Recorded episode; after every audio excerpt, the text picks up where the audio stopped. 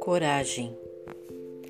Amigo, é verdade que em tuas relações com Deus pediste o dom da saúde e a saúde é um dos maiores tesouros da vida.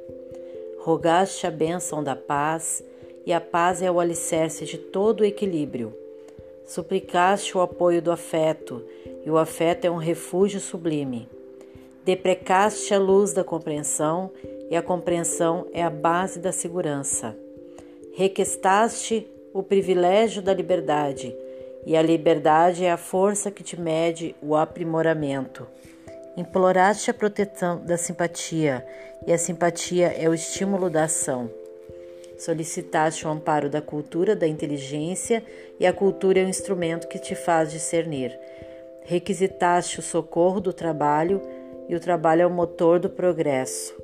Entretanto, para que Obtenha saúde paz, afeto e compreensão, liberdade e simpatia, cultura e trabalho.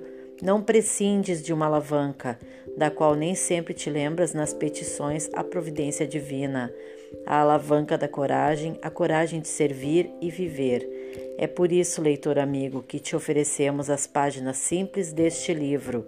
Eles traduzem o nosso apelo, apelo às nossas melhores forças, para que jamais esmoreçamos diante das lutas e provas que nos são necessárias ao burilamento próprio, porque ainda mesmo quando sitiados em todas as direções por dificuldade e desarmonia, débito e sofrimento, haverá sempre um caminho de refazimento e libertação que a esperança nos descerra ante a misericórdia de Deus.